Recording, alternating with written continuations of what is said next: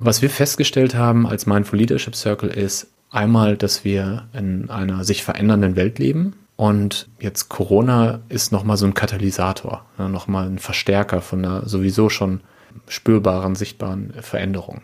Also die Welt wird schneller, komplexer, digitaler, globaler. Und in so einer Welt braucht man eine neue Art der Führung. Eine Führung, die nicht so ist wie vor 50 Jahren, wo es um Industrialisierung und möglichst schnelle Produktion geht, sondern eine Führung, die in einer Welt lebt, in der es um Kreativität geht, um Innovation, um Agilität, um Geschwindigkeit, mit komplexen Situationen umgehen und so weiter.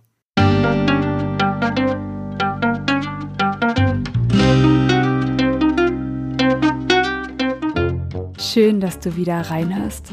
Ich begrüße dich ganz herzlich bei Ich, wir alle, dem Podcast und Weggefährten mit Impulsen für Entwicklung. Wir bei Shortcuts laden interessante Personen ein, die uns zu den Themen Selbst, Team und Werteentwicklung inspirieren. Für mehr Informationen zum Podcast und zur aktuellen Folge schau vorbei unter www.ichwiralle.com. Ich bin Maike Schäbitz, Redakteurin und unser heutiger Gast ist Daniel Rieber, die aktuellen Herausforderungen von Digitalisierung und zunehmender Komplexität erfordern neue Führungsqualitäten, die Selbstbewusstsein, Empathie und bewusstes Leben und Arbeiten fördern. Daniel ist Coach für achtsame Führung und Unternehmenskultur. Als Mitgründer von The Mindful Company und dem Mindful Leadership Circle unterstützt er seit einigen Jahren Unternehmen wie eBay, Axel Springer, Soundcloud oder Twitter dabei, ihre Potenziale zu entfalten. Er berichtet einerseits von seinen ganz praktischen Erfahrungen in großen Unternehmen, den messbaren Effekten des Mindfulness Coachings und wir reflektieren gemeinsam über die persönlichen Auswirkungen von Achtsamkeit oder Meditation. Ich wünsche dir jetzt wieder ganz viel Inspiration und Freude mit der Folge und zusätzlich noch etwas, das zu den jetzigen Zeiten mehr denn je gilt. Bitte bleib gesund und fröhlich möglichst ruhig, um klar sehen zu können und in Verbundenheit mit dir selbst und deinen Mitmenschen.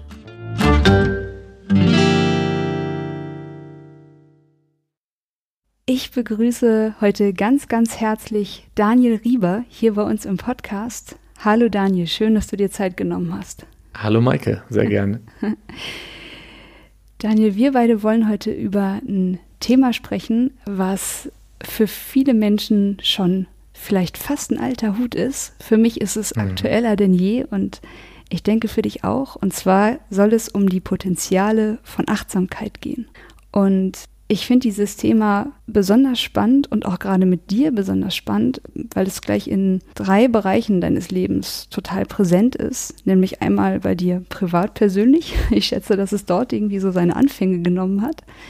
Und dann eben bei dir als, als Coach und als Mitgründer von WeWolf.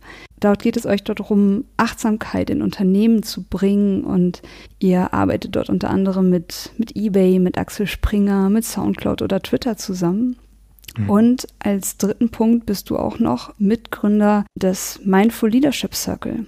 Das ist, wenn ich das so richtig verstanden habe, eine, eine NGO, eine Plattform für achtsame Führung in Zeiten von Veränderung. Und das sind jetzt schon drei große wichtige Punkte. Habe ich noch was vergessen? Das hast du sehr schön zusammengefasst. Ja, und ich würde dich jetzt gerne als erstes einmal fragen, oder nee, anders. Wir können ja erstmal tatsächlich mit einem Check-in starten. Was hältst du von der mhm. Idee? Gerne. Ja, dann machen wir das. ähm, ach, wir starten mal mit dir. Ähm, dann, Gerne. wie geht's dir jetzt nach so einem schon ziemlich langen Tag? Ja, du sagst, es ist schon ein sehr langer Tag gewesen, ein sehr, sehr reichhaltiger Tag. Ich habe heute Morgen um halb neun meine erste Mindfulness-Session gegeben, digital. Mhm. Und habe das Gefühl, seitdem springe ich von Zoom-Raum zu Zoom-Raum. mhm. Und das ist so die neue Realität, der neue Alltag. Und auf der einen Seite genieße ich das sehr, also die Möglichkeit zu haben, von zu Hause, dem Ort, an dem ich mich auch wohlfühle. Meine Frau sitzt nebenan, ich kann zwischendurch mal einen kleinen Spaziergang draußen machen. Äh, und ich habe die Möglichkeit, wirklich den ganzen Tag mit meinem Thema, mit Leuten, die mir wichtig sind, im Kontakt zu sein und zu arbeiten. Und gleichzeitig merke ich aber auch, dass äh, ich die ja, die sozialen Kontakte auch wirklich vermisse. Wir haben im Vorgespräch schon kurz darüber gesprochen, wie schön es jetzt wäre, auch in einem Raum zu sitzen und zu sprechen oder einen Spaziergang zu machen oder ähnliches. Mhm. Und das ist ja auch einer der Gründe geworden, gewesen, warum ich äh, Coach geworden bin, weil ich gerne mit Menschen arbeite und weil ich glaube, dass da einfach so viel auf so einer persönlichen Ebene stattfindet, auf einer menschlichen Ebene. Und das merke ich schon, dass ich das so ein bisschen vermisse. Also mir geht's gut. Es gibt aber immer so die Momente im Tag, wo ich realisiere, in was für einer Situation wir eigentlich gerade sind und ähm, was auch mittlerweile normal ist, was wir uns vor zwei, drei Monaten noch nicht hätten denken können. Und wenn ich von der Situation spreche, ich glaube, ich bin jetzt in der siebten Woche von Homeoffice und Social Distancing und dir geht es ja wahrscheinlich ähnlich, dass sich einfach so eine gewisse neue Normalität und neuer Alltag schon eingespielt hat. Ne? Es ist nichts Neues mehr, nichts, nichts so Besonderes. Es ist irgendwie schon ganz normal. Ich, ich nehme zum Beispiel wahr, wenn ich Menschen im Fernsehen sehe, die äh, sich umarmen, dass ich mal einen Moment denke, oh, das könnt ihr doch nicht machen. das ist äh, spannend. Ja. Wie geht's dir mit der Situation? Ähm, ja, mir geht's auch mittlerweile ziemlich gut. So, also ich habe auch einige Wochen gebraucht, um in dieser Situation wirklich anzukommen. Es gab Hoch und Tiefs. Ich habe meine Meinung in den ersten Wochen oft im, im gefühlt im 24-Stunden-Takt verändert, habe mich eine ganze Zeit lang wirklich dem, dem Medienfluss ziemlich hingegeben, habe vieles aufgesaugt und habe viele Sachen bekommen. Ständig haben mir Menschen was zugeschickt und ich habe das alles irgendwie versucht zu sortieren und zu filtern. Und es hat eine Zeit gebraucht für mich, um zu realisieren, dass ich das gar nicht kann und dass das mhm. an der Stelle irgendwie, glaube ich, auch nicht meine Aufgabe ist. So, das dann irgendwann für mich zu merken, das einfach alles mal beiseite zu legen, meine Nachrichten-App auf dem Handy auf die nur Textversion zu stellen, die Bilder nicht mehr zu sehen und mhm. äh, ein bisschen zur Ruhe zu kommen. Das war vor einigen Wochen und seitdem achte ich da noch viel, viel bewusster drauf. Und also was so in meinen Kopf reinkommt, was ich da reinlasse, welche Ruhepausen und auch, also wann ich wirklich noch viel bewusster Laptop ausmache, Handy ausmache und, und wirklich mhm. Zeit für mich brauche und auch mir nehme. Und ja, heute habe ich am Vormittag auch schön Homeoffice mit Telefonieren und äh, gleichzeitig am Laptop Sachen äh, in der Keynote bearbeiten und also habe das gemacht mit einer Kollegin hätte das auch lieber mit ihr live gemacht. Und ja, und ab zwölf habe ich mir dann tatsächlich Zeit für dich und für dieses Gespräch genommen, in dem Sinne, dass ich dann mal dachte, Maike, wenn du heute einen Podcast aufnimmst über Achtsamkeit, dann nimm dir doch mal ein bisschen Ruhezeit und bin spazieren gegangen, habe mir ein Erdbeertörtchen gekauft, habe mich damit hier in die Sonne gesetzt in meiner Wohnung, habe das in Ruhe verspeist und mhm. ähm, bin noch mal meine Aufzeichnung durchgegangen von der Vorbereitung, habe meinen Geist da nochmal so ein bisschen drüber schweifen lassen. Das war irgendwie sehr, sehr schön, mir da nochmal so ganz bewusst Zeit für zu nehmen. Ja, das sind, das sind schon viele schöne Beispiele dafür, wie man Achtsamkeit im Alltag praktizieren kann. Und das muss gar nicht eine Meditation sein oder eine Stunde, wo man sich irgendwo hinsetzt und nur auf seine Gedanken schaut, sondern genau wie du beschreibst, ne, dieses Dinge bewusst machen, sich auch Zeit für sich selbst zu nehmen, für, für Self-Care zu gucken, was brauche ich gerade, was tut mir gerade gut. Im Hier und Jetzt sein, alles schon schöne Beispiele dafür, wie Achtsamkeit praktiziert dann aussehen kann. Ja, also jedenfalls ist für mich ziemlich deutlich spürbar, wie es mir dann mit solchen, mit solchen kleinen Ritualen und Möglichkeiten, wie ich mich damit einfach wohler fühle. So, aber da kommen wir vielleicht noch gleich zu. Das ist, es war für mich ein langer Weg dahin und manchmal habe ich das Gefühl, der beginnt auch jeden Tag neu. Mhm. Ähm, Genau, und das ging dir vielleicht auf deinem Weg zur Achtsamkeit irgendwie ähnlich. Ich würde dich jetzt gerne direkt am Anfang einmal so fragen, was ist Achtsamkeit überhaupt für dich? Was bedeutet das für dich? Ja, ich habe es ja gerade schon so ein bisschen mit Beispielen, die du genannt hast, versucht anzuteasern. Und ich fand interessant, dass du am Anfang gesagt hast, Achtsamkeit ist für viele auch nichts Neues mehr. Ich weiß nicht mehr genau deinen Wortlaut, aber. Ja, ich finde es halt so spannend. Jeder kennt das Wort, ich habe es auch mhm. schon hundertmal gehört oder noch öfter und dann frage ich mich aber immer, wir kennen es alle, aber wann leben wir es? Und da wann lebe ich es?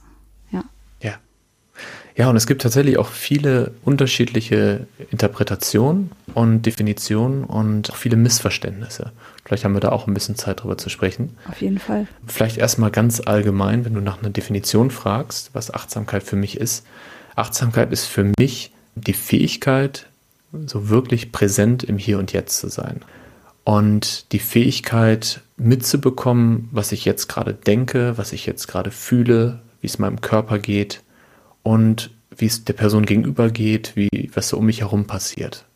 Und ein ganz wichtiger Bestandteil bei Achtsamkeit ist aus meiner Sicht auch die Haltung, in der ich bin, die Einstellung. Das heißt, ich bin offen für das, was tatsächlich ist. Ich bin neugierig und interessiert daran. Auch interessiert daran, von Vorstellungen loszulassen und nicht zu bewerten, sondern wirklich zu gucken, was ist da gerade tatsächlich. Und ein wichtiger Bestandteil ist aus meiner Sicht auch so eine liebevolle Haltung sich selbst und anderen gegenüber. Im Englischen gibt es das Wort Compassion oder auch Kindness. Mhm. Ähm, also so eine, ja, sich selbst gegenüber und anderen gegenüber positiv eingestellt sein und ähm, vom Guten ausgehen und dem anderen alles Gute wünschen. Das war jetzt schon recht viel für eine Definition, aber es ist mir immer wichtig zu betonen, dass Achtsamkeit nicht nur im Hier und Jetzt sein ist und auch nicht nur bedeutet, dass ich mitbekomme, was da gerade in mir vorgeht, sondern dass es auch eine Einstellung ist, in der ich was mache. Mhm. Und es gibt Achtsamkeit sowohl als Praxis, das heißt als Weg, um einen gewissen Zustand zu erreichen, aber Achtsamkeit ist auch ein Zustand selbst, ein erstrebenswerter Zustand. Und du hast eben gesagt, äh, jeden Tag aufs Neue. Ich würde sogar so weit gehen und sagen, jeden Moment aufs Neue. Mhm. Weil jeder Moment ist neu. Der war noch nicht da. Und wenn ich mich wirklich öffne für das, was tatsächlich ist, kann ich viel mehr mitbekommen und mich selbst überraschen und lernen, als wenn ich immer davon ausgehe, ach, ich kenne das schon, ich kenne den nächsten Moment schon und ich weiß, was morgen schon passiert und ich habe das alles geplant und schon mal erlebt. Und das ist eine Lebensqualität, die dadurch entsteht, die ich auch nicht mehr missen möchte. Kannst du noch so ein bisschen genauer beschreiben, wie sich diese Lebensqualität für dich äußert? Mhm. Ähm, hast du so ein Gefühl dafür, wie sich sozusagen dein Leben vor der Achtsamkeit angefühlt hat im Vergleich zu jetzt? Ja, ich ähm, nehme mal als Beispiel gerne so den Weingenießer. Und das ist für mich ein spannendes Beispiel, weil ich selber kein Weintrinker bin. Aber ganz gerne Menschen beobachte dabei, wenn sie, wenn sie Wein genießen. Ähm, sie schauen sich die Flasche an, ähm, sie gießen es langsam ein, ähm, schwenken es im Glas, riechen dran, ähm, lassen es dann über die Zunge äh, fließen. Also es gibt so ganz bestimmte Techniken, wie man Wein trinkt. Und auf einmal ist das Weintrinken ein echtes Erlebnis. Und wenn man ein richtiger Experte ist, dann kann man sogar feststellen, also ich könnte noch Weiß- und Rotwein unterscheiden, aber Experten wissen dann auch, aus welchem Land der kommt und wie alt er ist und ob es ein Sonnenhang ist und so weiter. Und das, was da Weintrinker für sich kultiviert haben, ist etwas, was man in allen Bereichen des Lebens kultivieren kann. Ähm, zum Beispiel für Wasser trinken. Wenn man einmal anfängt, bewusst Wasser zu trinken, dann nimmt man auch wahr, wie unterschiedlich Wasser schmeckt, ähm, ob es weich ist, ähm, wie, wie der Kalkgehalt ist und so weiter. Ähm, und dann kann Wasser trinken auf einmal auch ein ganz anderes Erlebnis werden. Ich habe zum Beispiel festgestellt und das dann nachher auch recherchiert, dass jedes Mal, wenn man frisches Wasser trinkt, äh, Glückshormone aktiviert werden. Was ähm, natürlich evolutionär daher kommt, dass der Körper einen belohnen möchte, wenn man ähm, klares Wasser trinkt. Mhm. Und das ist was, was uns im Alltag überhaupt nicht bewusst ist. Aber wenn man bewusst darauf achtet, bekommt man das auf einmal mit. Das heißt, also diese Qualität ist wirklich in einer hohen Auflösung mitzubekommen, was gerade passiert. Und das geht in beide Richtungen. Ne? Also man bekommt mit, was nicht schön ist. Man bekommt Schmerz mit, man bekommt ähm, auch Schmerz bei anderen Menschen mit. Ähm, aber genauso bekommt man auch schöne Dinge mit. Man bekommt Liebe mit. Ähm, man genießt es äh, viel mehr, wenn, wenn ähm, ein Baum anfängt zu blühen und ähm, die Sonne strahlt und wenn man jemanden sieht, der, der von Herzen lächelt. Also Qualität bedeutet nicht nur, ähm, alles ist toll und macht Spaß, sondern es bedeutet einfach eine höhere Auflösung von, von dem, was tatsächlich ist, mit all seinen positiven und negativen Seiten, ohne das bewerten zu meinen. Mhm. Ja, ich fand jetzt gerade deine letzten Worte, das Leben in einer höheren Auflösung wahrnehmen. Das finde ich eine ganz schöne Formulierung. Ja, da würde ich auch tatsächlich gerne was zu sagen, wenn, wenn ich. Ja, darf. bitte. Genau, also Achtsamkeit gibt es ja schon seit Jahrtausenden von Jahren. Und ähm, in der westlichen Welt ist es so seit den 70er, 80er Jahren ein bekanntes Thema. Unter anderem durch John Kabat-Zinn, der ja auch äh, viel Forschung in dem Bereich betrieben hat. Und wir erleben jetzt gerade so eine neue Welle von Achtsamkeit. Eine neue Welle, ähm, die darauf basiert, dass es viel mehr neurowissenschaftliche Studien gibt, dass es kombiniert wird mit emotionaler Intelligenz, mit agilen Denkweisen und so weiter. Und diese neue Welle, die ähm, ermöglicht auch Achtsamkeit noch viel mehr im Unternehmenskontext zu denken, zu leben, zu integrieren. Und das ist eine ganz, ganz spannende Zeit. Und das Zitat, was ich eben genutzt habe mit der höheren Auflösung, das kommt von äh, Chade Meng Teng. Das ist mhm. der ähm, Autor von Search Inside Yourself. Ähm, ja. Der hat am Campus von Google ein Achtsamkeitsprogramm entwickelt. Mit den ganzen Größen zusammen von John Kabat-Zinn über einige große Namen. Und der hat in seinem Buch gesagt, to get a higher resolution of reality und hat dieses Wort Resolution wirklich benutzt, äh, bewusst, um auch diese technikaffine Sprache so wie ein Monitor zu nutzen. Das heißt, die Sprache, die bei Search Inside Yourself genutzt wird und die ähm, wir auch nutzen und die in dieser neuen Welle, die wir gerade erleben, stattfindet, ist einfach eine moderne Sprache, eine Sprache, die ganz andere Zielgruppen erreicht, als Achtsamkeit noch vor zehn Jahren erreicht hat. Mhm. Ja, das habe ich an manchen Stellen auch schon oft gedacht, dass es, dass es hilfreich sein kann, an manchen Stellen bewusst nochmal andere Worte zu wählen, weil ich eben auch schon öfter die Erfahrung gemacht habe und du vielleicht auch, dass wenn man auf eine bestimmte Art über Achtsamkeit spricht, man bestimmte Leute nicht gut damit erreicht. Ja, genau. Mhm. Und das ist auch was, was mich persönlich sehr antreibt. Ich habe die letzten zwölf Jahre äh, im Marketing gearbeitet, also mhm. in der digitalen Industrie und habe in Startups, in verschiedenen Unternehmen gearbeitet und habe immer gedacht, äh, Achtsamkeit ist was, was ich für mich privat mache und das hat in der Unternehmenswelt nicht zu suchen. Mhm. Und habe so diese Welten voneinander getrennt. Und irgendwann habe ich dann mich mal geoutet und habe im Unternehmen erzählt, dass ich mich mit Achtsamkeit beschäftige. Mhm. Und war ganz überrascht darüber, wie viel Offenheit da kam und wie viel Interesse an dem Thema da war. Und dann habe ich für mich herausgefunden, dass ähm, es zwar ganz viele Coaches für Achtsamkeit gibt, aber dass ja Leute wie ich am besten angesprochen werden durch Leute wie mich. Ne? Also das heißt, es gibt eine, eine Zielgruppe, deren Sprache ich spreche, deren Alltag ich kenne, deren Herausforderungen ich kenne. Und ja, in dem Bereich gibt es einfach noch ganz, ganz viel Aufklärungsbedarf und ganz, ganz viel äh, Need auch ähm, für das Thema und für die Problemlösung.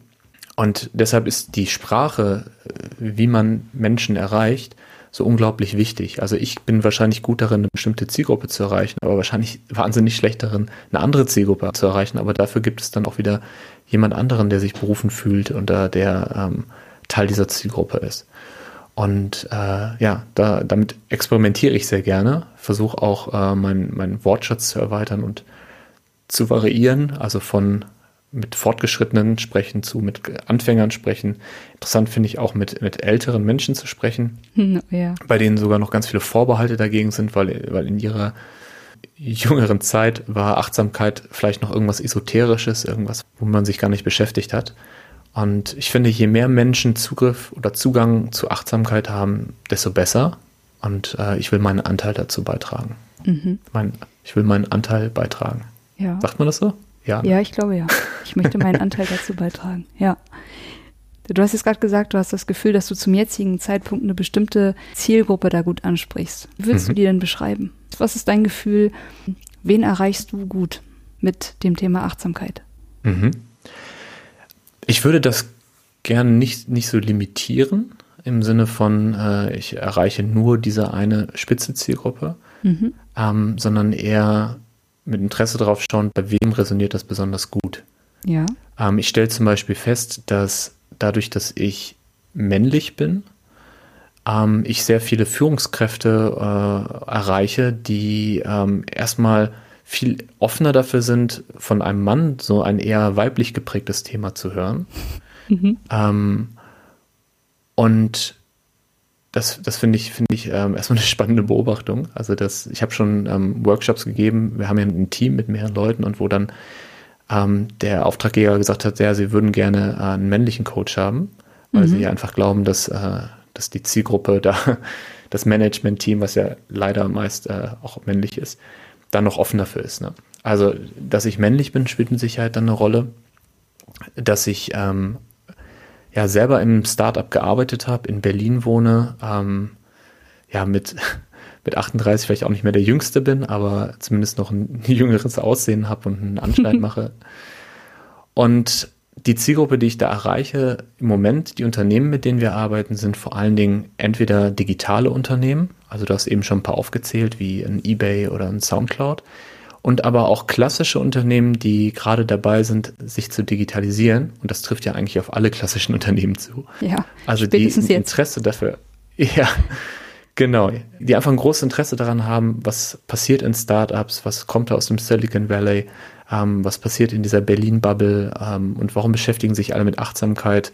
Und für die ist das auch total spannend. Und da bin ich vielleicht nicht genau deren Zielgruppe oder deren Segment, aber sie finden halt diese Art von, von, von neuer Welle spannend. Ne? Und da kann ich mich dann so ein bisschen als, als Vertreter sehen, als Übermittler. Ja. Ich merke immer oft, ich muss vorsichtig sein, in dem Moment, wo ich ansetze, darüber mhm. zu sprechen, dass ich bei immer mehr Menschen beobachte, dass sie das Thema Achtsamkeit wahrnehmen, sich damit beschäftigen, eine Meditations-App auf ihrem Handy haben ähm, und sich mit dem Thema auseinandersetzen, muss ich mir immer wieder vergegenwärtigen, ich wohne in Berlin. wir sind hier, wie du es auch gerade schon so angedeutet hast, in einer ziemlichen Blase. Und gleichzeitig haben wir ja auch schon mal im Vorgespräch festgestellt, dass wir beide letztes Jahr am Benediktushof auf der Main-Konferenz waren. Mhm. Da ging es um Achtsamkeit in der Arbeitswelt. Das war eine Konferenz über zwei Tage oder knapp zweieinhalb Tage. Und ich weiß noch, dass ich damals total geflasht war, als Peter Bostelmann von SAP dann da seinen mhm. Vortrag gehalten hat mit dem Titel, ich glaube es war, warum SAP meditiert. Und ich dann dachte, Mensch, es gibt in so einem Weltkonzern wie SAP ein Meditationsprogramm, an dem tausende Mitarbeiter teilnehmen oder schon teilgenommen haben. Es gibt Botschafter weltweit in den Unternehmenszweigen. Und er ist halt zu dem Thema in meiner Erinnerung gekommen wie du, dass er immer gedacht hat, oh, ich mache das zu Hause für mich, aber ich traue mich gar nicht damit, irgendwem drüber zu sprechen. Und dann hat mhm. er es gemacht und dann genauso wie du festgestellt, dass es tatsächlich auch viel Resonanz dort gibt für das Thema. Und mittlerweile ist er da, ich glaube, er nennt sich Chief Mindfulness Officer oder sowas. Also, genau, ja. Genau. Und ja, mich hat das damals total inspiriert, dass man mittlerweile weiß, was es alleine für Auswirkungen haben kann, nur von einem Meeting in ein paar Minuten Stille gemeinsam an dem Ort anzukommen. Es wird was verändern. Auch wenn man sich das vielleicht nicht vorstellen kann. Oder ich mir das auch, bevor ich solche Dinge ausprobiert habe, nicht vorstellen konnte. Es verändert was. Und das ist so eine, das ist so eine kleine Sache, die so eine große Auswirkung haben kann. Das ist schon, das ist wirklich bemerkenswert. Ja, ja. Und wo du Peter erwähnst, also Peter ist wirklich da eine, eine Person mit, mit Strahlkraft, eine wichtige Person. Und SAP mit Sicherheit auch ein Leuchtturm. Also SAP hat mittlerweile über 11.000 Personen ausgebildet. Die haben ja insgesamt 90.000 Mitarbeiter weltweit, mhm. haben ein eigenes Team, das sich um das Thema Mindfulness kümmert und arbeiten jetzt auch mit externen Unternehmen, also mit anderen Unternehmen, denen sie Mindfulness näher bringen. Das heißt, aus so einem Projekt von, äh, das interessiert mich selber und ich tue mich jetzt mal mit ein paar Leuten im Unternehmen zusammen und wir machen äh, einmal die Woche eine Meditation, hin zu dem führenden Unternehmen, was ähm, Achtsamkeit in der Kultur angeht. Also ist schon, schon echt eine tolle Geschichte und was wir auch sehr häufig referenzieren und ich freue mich auch, dass SAP und auch Peter Teil vom Mindful Leadership Circle sind, über den wir gleich noch sprechen.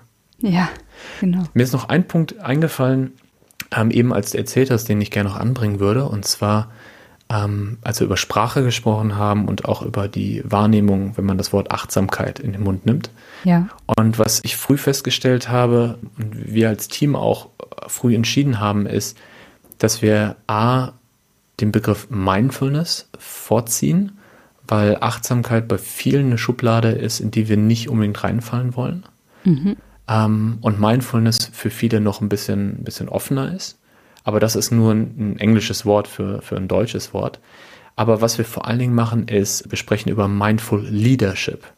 Ne? Also achtsame Führung und Führung im Sinne von Selbstführung, Unternehmensführung und gesellschaftlicher Führung. Mhm. Und was Achtsamkeit häufig vorgeworfen wird, und das ist so, so ein Diskurs, der unter dem Namen Mac Mindfulness gerade auch viel geführt wird, ist, dass Achtsamkeit so ein, so ein, so Menschen produziert, die ähm, in sich gekehrt sind, nicht sozial, äh, keine Meinung mehr zu was haben und äh, alles wegatmen.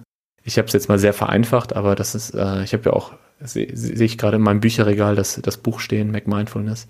Und das basiert zum großen Teil auf, auf Missverständnissen oder bewussten Fehlinterpretationen, aber tatsächlich ist es auch eine Gefahr, dass, ähm, dass Coaches, Trainer, die äh, das Thema Achtsamkeit so reduzieren, dass es nur um Fokus und Effizienz geht, dass da auch ganz viel auf der Strecke bleibt. Ne? Und das ist deshalb ein Thema, was uns sehr wichtig ist. Also Mindful Leadership bedeutet wirklich achtsam sein, aber auch in Führung gehen, also Entscheidungen treffen, Selbstführung, Entscheidung für sich selber, aber auch Führung von Teams und Gesellschaften. Ja, tatsächlich so wie du es gerade nennst, vor allem Entscheidungen treffen, auch für sich selbst, präsent sein, in Führung gehen.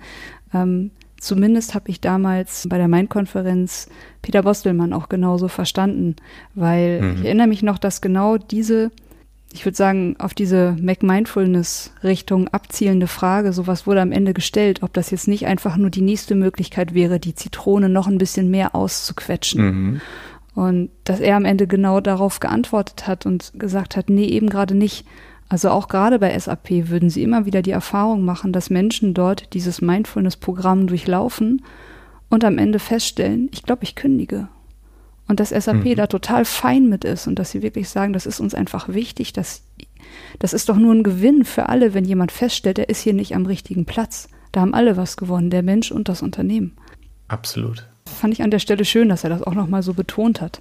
Ja, wir sagen immer, dass es ähm, Inner- und Outer Change gibt. Das heißt, als Achtsamkeitspraktizierender fängt man bei sich selber an. Das heißt, man ähm, schaut, was tut mir gut, was tut mir nicht gut, ähm, was sind meine Denkmuster, meine Verhaltensweisen, wie kann ich die äh, ändern.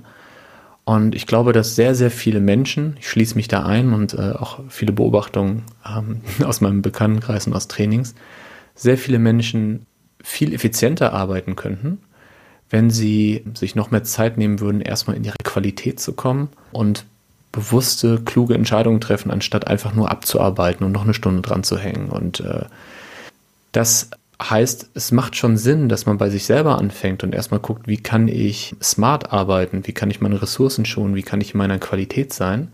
Aber in dem Moment, wo wir feststellen, ähm, auch wenn ich das tue, fühlt sich trotzdem nicht gut an, weil entweder der Job nicht der richtige ist für mich, weil mein Vorgesetzter ähm, mir nicht gut tut oder weil es einfach zu viel Druck ist und zu viel Workload, dann muss es auch einen Outer Change geben, eine Veränderung der Struktur. Und da unterstützt Achtsamkeit auch, weil aus unserer Sicht Mindful Leadership auch bedeutet, Mut zu haben und Dinge anzusprechen sich verletzlich zu zeigen und zu sagen, mir tut es hier nicht gut, ich kann unter den Umständen so nicht arbeiten, ich kann diese Ziele nicht erreichen. Lass uns gemeinsam schauen, wie wir das ändern können und nicht Angst davor zu haben, nicht zu genügen oder nicht gut genug zu sein. Und deshalb, um das Thema McMindfulness und äh, das, was Peter Bostelmann auch gesagt hat, so abzurunden, ich glaube, dass wir schon alle bei uns selbst anfangen sollten und gucken sollten, ja, was, was ist da tatsächlich, was tut mir gut, was kann ich, ähm, wo bin ich in meiner Qualität. Und dass wir dann aber auch den Mut haben müssen, um äh, anzusprechen und um äußere Strukturen zu verändern. Und dazu zähle ich auch gesellschaftliche Veränderungen. Ja, da stimme ich dir nochmal zu. Ich weiß nicht, wie dir das ging, aber ich habe das zumindest auch bei mir persönlich so wahrgenommen, dass diese Konsequenz, die du gerade angesprochen hast, wenn ich soweit bin zu spüren, was brauche ich, was kann ich, was ist für mich wesentlich, und dann merke, die Umstände passen gar nicht dazu, die dann auch zu verändern, diesen Mut zu finden, das steht auch nochmal auf einem eigenen Blatt. So. Mhm. Ja. Da gibt es äh, einen Moment in meinem Leben, über den habe ich auch mal einen Blogpost geschrieben, wo du mir im Vorgespräch auch erzählt hast, dass du ihn sogar gelesen hast. Ja. Und zwar in der Kurzversion. Ähm, in meiner Zeit als Marketingverantwortlicher habe ich eine Konferenz in New York organisiert und das war schon immer so ein Traum von mir, weil ich, weil ich New York total liebe und äh, dort mal länger zu sein und selber was an Start zu bringen, auf die Beine zu stellen. Und ich war schon nicht mehr so glücklich in meinem Job, habe gemerkt, dass mich das Thema nicht so erfüllt und hatte auch schon meine Verbindung zur Achtsamkeit und auch schon die Coaching-Ausbildung angefangen. Und dann habe ich ein Event organisiert in New York, habe einen Vortrag dort gehalten. Es war alles super gut, also viele Teilnehmer, gutes Feedback. Und dann bin ich zurück und saß dann im Flieger und ich habe mich so einfach richtig leer gefühlt. Ne? Und ich habe so reflektiert und gedacht, wie kann es sein, dass ich genau das mache, was ich irgendwie immer dachte, was ich machen möchte und alles erfolgreich ist und alle äußeren Faktoren stimmen, aber ich kein Glück fühle, sondern so, so eine Leere. Mhm. Und dann habe ich mich äh, auf meinen Platz gesetzt und neben mir saß jemand, der gerade Eckart Tolle gelesen hat. und dann hat er mich angesprochen und hat mir dann erzählt, dass er äh, gerade das Thema Achtsamkeit für sich entdeckt hat, dass er in New York als Immobilien in der Immobilienbranche arbeitet. Mhm. Äh, egal, auf jeden Fall, dass er gerade sehr überfordert ist, so von der Stadt und von seinem Job und so weiter und dass er einfach hofft, mit Achtsamkeit ein bisschen mehr zu sich zu finden, aufzutanken. Und dann habe ich drei Stunden, glaube ich, seine Fragen beantwortet und eigentlich hätte ich gedacht, okay, ich bin schon total müde und erschöpft und wenn ich jetzt noch drei Stunden mit jemandem spreche, dann geht es mir noch schlechter danach. Mhm. Aber das Gegenteil ist passiert. Ich habe mich danach so in meiner Qualität gefühlt und so sehr äh, richtig, so wie, wie ich. Ich habe mich noch mehr mit mir selbst, mit meiner Identität verbunden gefühlt. Mhm. Mit meiner Essenz, wie, wie man auch sagen kann.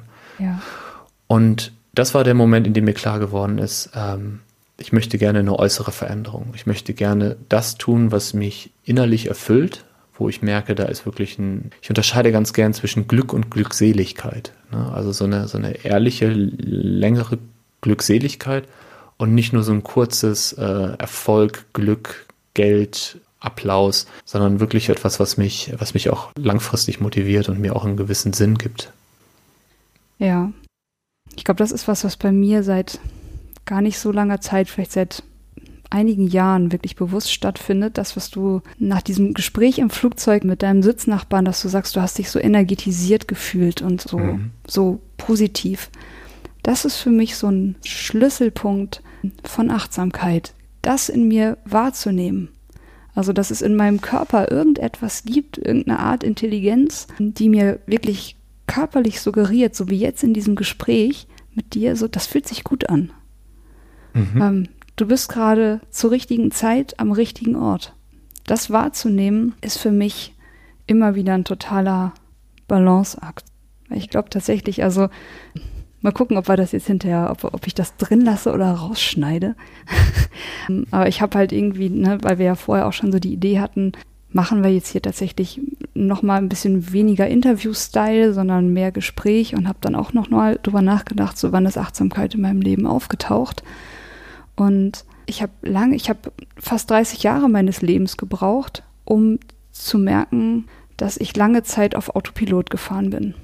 Also mhm. ich glaube, so die Reflexion über das Thema begann, als ich in der Vorbereitung, also du hast ja einen eigenen Podcast, das kann man ja an der Stelle kurz mal erwähnen. Du hostest selbst einen Podcast auf der Suche nach dem Hier und Jetzt. Da gibt es einige ganz inspirierende Folgen und die eine war mit dem Christian Gründling. Mhm. Und der hat in dieser Folge an einer Stelle gesagt, dass er irgendwann sich gefragt hat, wer sitzt bei mir im Führerhaus, in meinem eigenen Kopf. Ist das der mhm. Autopilot oder bin ich ganz da? Und ich glaube, das, das könnte. Das Bild, ja. Ja. Und ich glaube, das könnte so eine Überschrift über, über die letzten Jahre meines Lebens sein, dass ich irgendwann mal gemerkt habe, boah, ich bin einen großen Teil meines Lebens du hast es eben schon, glaube ich, so genannt, ne, Denkmustern, Verhaltensweisen und Glaubenssätzen hinterhergelaufen, ohne dass ich mir bewusst war, wie ich auf Autopilot durch mein Leben gesteuert bin und Dinge gemacht habe, die mich weder glücklich gemacht haben, noch erfüllt haben, ähm, noch, dass ich da wirklich Freude bei empfunden hatte. Ich hatte aber auch gar nicht das Gefühl dafür, dass bestimmte Dinge Freude machen können oder sollten. Ja. So, ich war es einfach nicht gewohnt. Ich habe nur irgendwann körperlich immer deutlichere Signale bekommen in Form von Schlafstörungen oder so verschiedenen Dingen. Ähm, und irgendwann gemerkt, so das kann es doch nicht sein. Ich hatte hab irgendwann eine Promotion angefangen und nach außen haben ne, alle haben mir auf die Schulter geklopft und mich beglückwünscht und ich habe mich irgendwie immer immer schlechter gefühlt. Also je zufriedener von außen alle waren, desto unzufriedener war irgendwie ich damit, weil das nicht nicht meins war und ich mehr so ein Bild hinterhergelaufen bin. Ich glaube, ohne dass mir das bewusst war, habe ich mich lange Zeit immer, ich habe mich nicht gefragt, was will ich, sondern was soll ich wollen? Oder was mhm. darf ich wollen? Das waren so Fragen. Ja, du sprichst ein ganz spannendes Thema an. Tatsächlich diese Self-Awareness, dieses Bewusstsein dafür, was mir eigentlich gut tut, was ich eigentlich möchte, was ich auch nicht möchte, das ist so etwas, was wir nie so richtig gelernt haben. also in wenigen Erziehungen, ganz sicher nicht in der Schule oder in der Uni.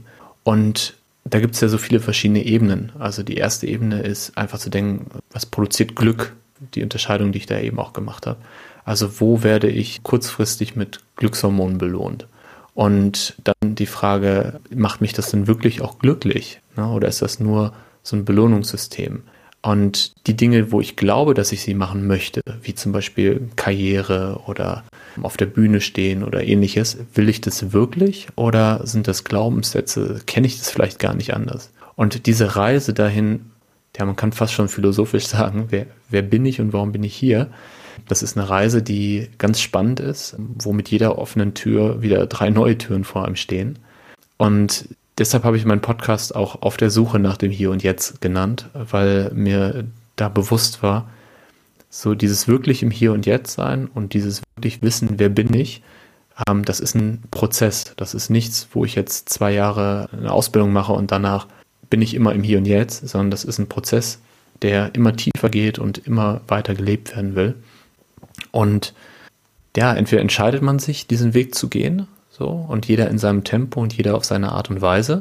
Oder man bleibt halt in der Bubble, in der man vorher ist. Und ein Aspekt, den du eben angesprochen hast, den, der mir persönlich auch sehr wichtig ist, den ich bei mir selber beobachtet habe, ist, unser Körper hat eine unglaubliche Intelligenz und wir ähm, hören aber nicht wirklich zu. Und im Gegenteil noch, wir sagen ihm immer, er soll ruhig sein. Mhm. Also wenn wir, wenn wir arbeiten und müde sind, dann sagen wir unserem Körper, ey, kannst jetzt nicht müde sein und trinken Kaffee. Und wenn wir äh, Kopfschmerzen bekommen, dann sagen wir unserem Körper, ey, das kann doch nicht sein, dass du jetzt Kopfschmerzen bekommst. Ne? Äh, wir müssen doch funktionieren. Und mit der Zeit wird es halt immer schwieriger, unseren Körper wirklich zu verstehen, weil wir die Beziehung abbauen über die Jahre. Und das ist das, was mir passiert ist. Mhm. Ich habe über die Jahre immer weniger Beziehung zu meinem Körper gehabt und bis mein Körper irgendwann auch über wirklich körperliche, somatische Symptome sich Gehör verschafft hat. Und jetzt bin ich seit Jahren auf dem Weg, wieder diese Beziehung aufzubauen. Und äh, das ist was, was ich versuche mit sehr viel Geduld und, und Liebe zu machen. Und mir immer bewusst bin, dass ich das bestimmt 30 Jahre lang nicht gemacht habe, vernachlässigt habe. Und dass dieses Self-Knowledge, dieses Bewusstsein für sich selber nichts Selbstverständliches ist, sondern etwas, was wir kultivieren, erarbeiten wollen. Ja, da sagst du was, ne? Ich finde das, das ist bemerkenswert, dass es dort, ich nenne es jetzt mal so in der Ausbildung, in der, in der Schule oder in unserer Gesellschaft, dass es mhm. da bisher so wenig Raum für gab. Und gleichzeitig merke ich immer deutlicher, genau in solchen Situationen wie jetzt, also zumindest ist Corona für mich eine Situation, wo ich würde ich sagen, ich habe selten so bewusst wahrgenommen, wie komplex unsere Welt ist. Und das. Und wie fragil auch. Ja, absolut. Genau, wie, wie fragil, wie komplex und auf welcher Basis treffe ich Entscheidungen. Und dass es da Instanzen in mir selber gibt, die mir höchstwahrscheinlich, und ich habe es eben auch selber schon erlebt, viel dienlicher sind als rein mein Kopf, als rein meine Ratio aber ich erstmal überhaupt diese Instanzen schulen muss, ich lernen muss, ihnen zu vertrauen und sie überhaupt zu hören, zu verstehen. Und das wollte ich vorhin noch kurz anfügen. Ich glaube, den Moment, mein Moment, der so ähnlich war, ein bisschen analog war zu deinem Flugzeugmoment. ich habe für mich so die Erfahrung gemacht, wenn ich einmal durch bestimmte Türen durchgehe, kann ich nicht mehr zurück. Also ich habe mir dann irgendwann tatsächlich mhm. angefangen, wirklich solche, solche Lebensfragen zu stellen, wie man sie sich so stellen kann. Ne? Also was würdest du tun, wenn heute dein letzter Tag wäre? Das mhm. klingt immer so ein bisschen morbide, ne, wenn man, finde ich, wenn man sowas erzählt. Für mich ist das aber ein, ein ein ganz tolles Instrument, so um zu fokussieren. Auch so eine morbide Frage, ne? Wenn mir jetzt heute jemand sagen würde, Maike, du hast noch drei Monate zu leben, und das war für mich so ein Gamechanger. Das war ein guter Freund von mir, der gesagt hat, du, einfache Frage, wenn du noch drei Monate zu leben hättest, würdest du morgen deinen Job noch machen? Würdest du da noch hingehen? Und innerhalb von mhm. einer Sekunde konnte ich sagen, nein. Und das hat mich damals so aus den Socken gehauen, dass aus mir diese Antwort sofort rauskam, ohne nachzudenken. Und in dem Moment war ich durch eine Tür gegangen, durch die ich nie wieder zurück konnte. So, wenn das für dich anscheinend so wenig elementar ist, warum machst du es denn dann? Und ich habe mhm. mich fast so ein bisschen vor mir selber geschämt, weil ich festgestellt habe, dass die Antworten, die ich mir selber auf diese Fragen gebe, also was ist für mich wesentlich, überhaupt nicht zu meinem äußeren Leben passen, wie du es genannt hast. Also das, mhm. das, was mir wesentlich ist, spiegelt sich offensichtlich überhaupt nicht im Außen wieder und ab da hat sich mein Leben einfach komplett begonnen zu verändern. Genau. Das ist schön beschrieben, ja. Was mir wichtig ist, weil ja auch sehr viele jetzt gerade zuhören und ähm, sich selber fragen, wie glücklich sie mit ihrem Leben sind. Ich glaube nicht, dass jeder Achtsamkeitscoach werden muss oder will. Mm -mm. Ich glaube, dass es ähm, auch richtig gute, begeisterte Designer, Entwickler, ähm, aber Fall. auch Koch, Restaurantbedienung, was auch immer. Es gibt so viele tolle Jobs, die man machen kann. So viele Antworten, wie es und Menschen gibt vielleicht. Ja, genau, genau. Und ähm, ich will nur gerade vorbeugen, dass es jetzt so wirkt, als müsste man anfangen, Podcasts zu machen und äh, eine Coaching-Ausbildung machen. Das kann man und das ist mit Sicherheit auch beides ein schöner Weg, um noch mehr über sich selber zu lernen. Und genauso kann es aber auch sein, dass ich feststelle, hey, mein Job macht mir richtig, richtig Spaß, weil ich kann mich ähm, kreativ ausdrücken oder ich kann ähm, Leuten einen schönen Moment verschaffen. Also ich finde zum Beispiel, ich kenne kenn jemanden, der ein Restaurant hat und er sagt, äh, so sein, sein Purpose, seine, das, was er fühlt, wo er merkt, dass er in seiner Qualität ist, wenn er Menschen einfach einen richtig schönen Abend organisieren kann, bereiten kann, ja. Mhm. Und ähm, das verfüllt ihn einfach, wenn Leute dann aus dem Restaurant rausgehen und ähm, so einen schönen Moment haben, an den sich ihr Leben lang erinnern. Also es gibt ganz, ganz, ganz viele spannende, tolle, individuelle Möglichkeiten. Mhm. Und es muss auch gar nichts Ausgefallenes sein. Es muss auch gar nicht bedeuten, dass ich meinen Job kündige. Vielleicht ist es auch ein Justieren im Job oder eine, eine andere Position oder eine, ein Hobby, was ich lange unterdrückt habe oder ähnliches. Ne? Ich sage das auch deshalb, weil viele Menschen, mit denen ich spreche, so Respekt davor haben, weil sie denken, sie müssten ihr komplettes Leben jetzt ändern. Die große Vision. Und, ja. ja. Genau. Ja. Und das ist es nicht. Finde ich sehr, sehr gut, dass du das an der Stelle nochmal so, dass du das nochmal so deutlich sagst ich glaube, die Antwort ist für jeden eine andere und kann sich in so vielen verschiedenen Lebensbereichen widerspiegeln. Und ja, ich stimme dir dazu. Also ich habe gute Freunde von mir sind, sind Förster oder eine Floristin. Ähm, mhm. Und es ist einfach die Hingabe, die ich an diese Sache geben kann, dass ich mich dadurch erfüllt fühle. Freude dabei fühle, während ich das tue. Und das kann auch allein schon durch die Hingabe an sich passieren, die ich vorher vielleicht nicht gegeben habe. Also da gibt es so viele verschiedene Wege. Ja, Hingabe ist auch ein schönes Wort. Mhm. Ähm, ich würde jetzt gerade noch mal gerne so ein bisschen zurückschwenken zum Business. Mhm. Jetzt überlege ich gerade, wollen wir zum Mindful Leadership Circle gehen oder zu WeWolf? Ähm, wir waren ja gar nicht so weit weg vom Business. Ähm, mhm. Wir haben ja auch über die, die Sinnhaftigkeit der, der eigenen, des eigenen Jobs gesprochen. Und es ist auch wahnsinnig schwer, das zu trennen, ne? weil wir sind ja ein Mensch. Ähm, ob wir jetzt zu Hause sitzen oder im Büro oder im Homeoffice, wir sind immer ein Mensch. Work-Life-Balance. genau. Und deshalb ist es auch schwierig, das tatsächlich zu trennen. Aber worauf du, glaube ich, hinaus willst, ist ähm, auch ein bisschen auf die anderen beiden Aspekte, die du am Anfang angesprochen hast, nämlich genau. meine Tätigkeit als Coach und auch ähm, als Teil des Mindful Leadership Circles. Ähm, genau, ich habe mich selbstständig gemacht vor zweieinhalb Jahren mit dem Ziel, Achtsamkeit in die, in die Gesellschaft zu bringen oder meinen Anteil dazu beizutragen. Und ich habe angefangen als Einzelcoach und habe gemerkt, dass es mir sehr, sehr viel gibt, mit einzelnen Personen zu arbeiten und da wirklich in die Tiefe zu gehen mit den Menschen. Und dann habe ich aber festgestellt, dass ja, meine Ressourcen da sehr begrenzt sind, weil ich als eine Person nur eine bestimmte Anzahl an, an Coaches haben kann. Und habe dann mit meinem jetzigen Geschäftspartner Nico zusammen ein Programm entwickelt für Unternehmen, was mehr Achtsamkeit, mehr Mitgefühl in die Unternehmenskultur bringt. Und dieses Programm haben wir bei mittlerweile bestimmt 20 Unternehmen eingesetzt, ähm, haben auch Studien dazu gemacht, Case Studies und waren die letzten Jahre unter dem Namen The Mindful Company ähm, unterwegs mit mhm. Jana zusammen und sind jetzt seit Anfang Mai, also noch sehr frisch, mit dem neuen Namen Wevolve, der sich zusammensetzt aus We und Evolve. Also wir gemeinsam entwickeln uns. Und da haben wir die Möglichkeit, wirklich mit Teams zu arbeiten, mit Unternehmen zu arbeiten und dazu beizutragen, dass, ja, dass die Unternehmen einfach sich entwickeln, dass es mehr, mir fallen manchmal die deutschen Worte schwer, mhm. weil wir sehr viel auf Englisch kommunizieren, aber so Wellbeing, Wohlbefinden der Mitarbeiter, auch dass die Unternehmen produktiver werden, weil einfach ein besserer Fokus da ist und mehr Klarheit, dass die Zusammenarbeit besser ist, weniger Missverständnisse entstehen, die Leute achtsamer miteinander umgehen.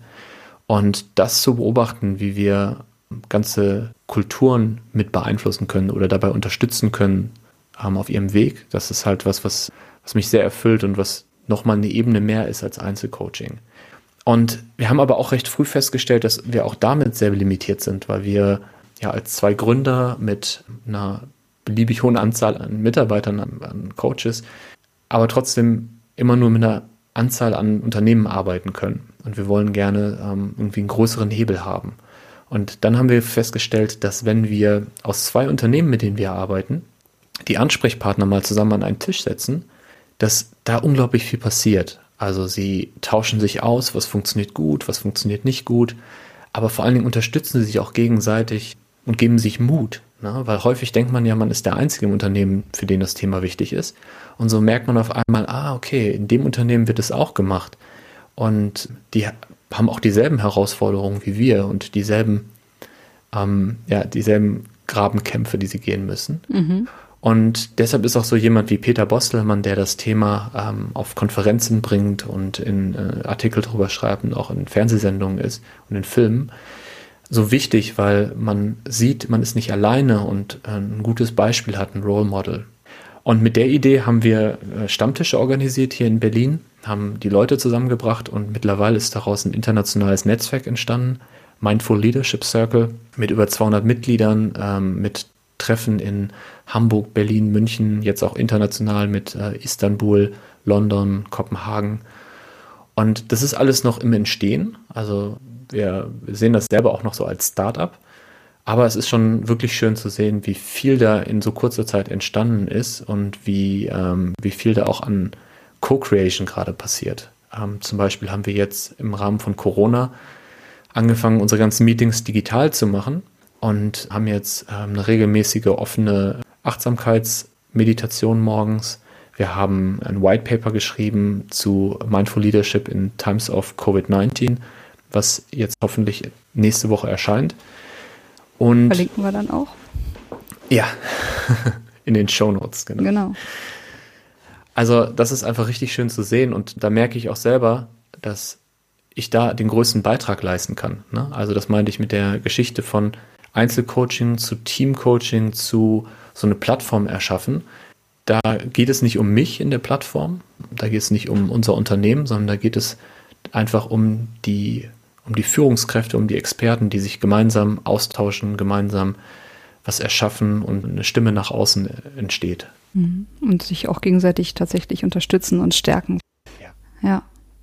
Ich habe das schon oft erleben können, wie sehr mich das in solchen Momenten beflügelt hat, mit solchen Themen dort Unterstützung zu erfahren von Menschen, die ein ähnliches Anliegen haben.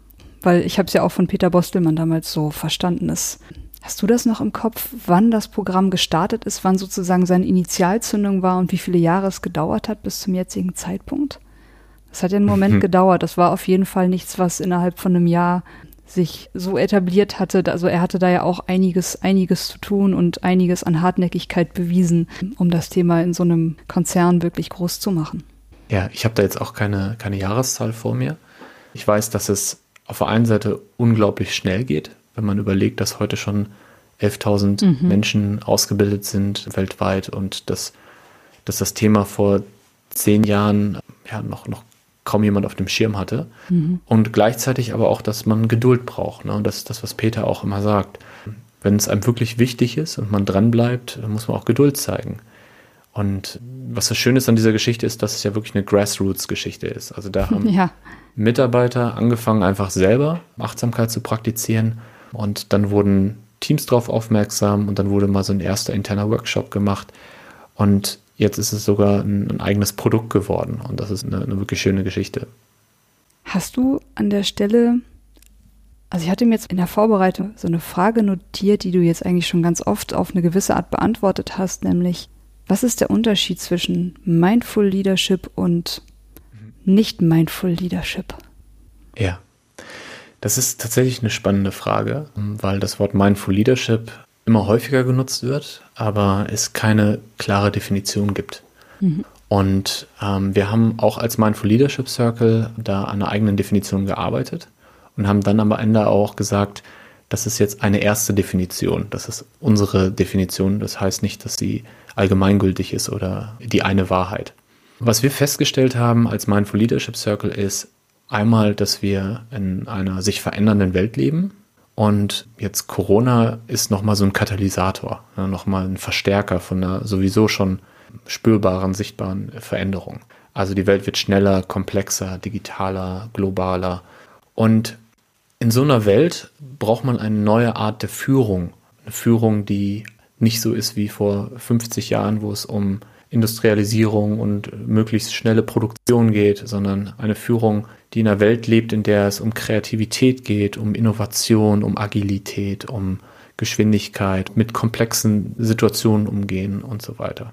Und in dieser neuen Ausgangssituation, in der wir sind, brauchen wir als Führungskräfte und ich sage jetzt auch bewusst wir, weil Führungskräfte auch im Sinne von Self-Leadership, ne? also gerade in den neuen Arbeitsumgebungen ist es wichtiger denn je und auch jetzt im Homeoffice, sich selbst zu führen. Also dass wir als Führungskräfte gewisse Qualitäten brauchen.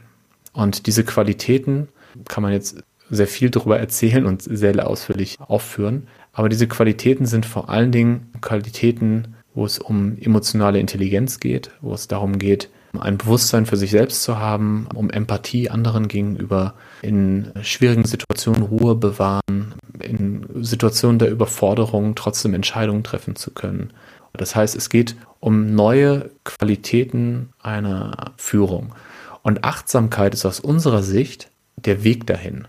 Das heißt, in dem Moment, in dem ich Achtsamkeit praktiziere, ermöglicht mir das Ganze, diese benötigten Fähigkeiten auszubauen zu kultivieren. Also das heißt, in dem Moment, wo ich zum Beispiel praktiziere, im Hier und Jetzt zu sein, präsent zu sein, mitzubekommen, was für Emotionen kommen, was für Gedanken kommen, was, wie es meinem Gegenüber geht, in dem Moment kann ich auch viel besser damit umgehen, wenn ein gestresster Kollege reinkommt und eine ganz schnelle Entscheidung braucht. Oder wenn ich von Meeting zu Meeting eingeladen werde und gar nicht die, die Zeit habe, um gute Entscheidungen zu treffen.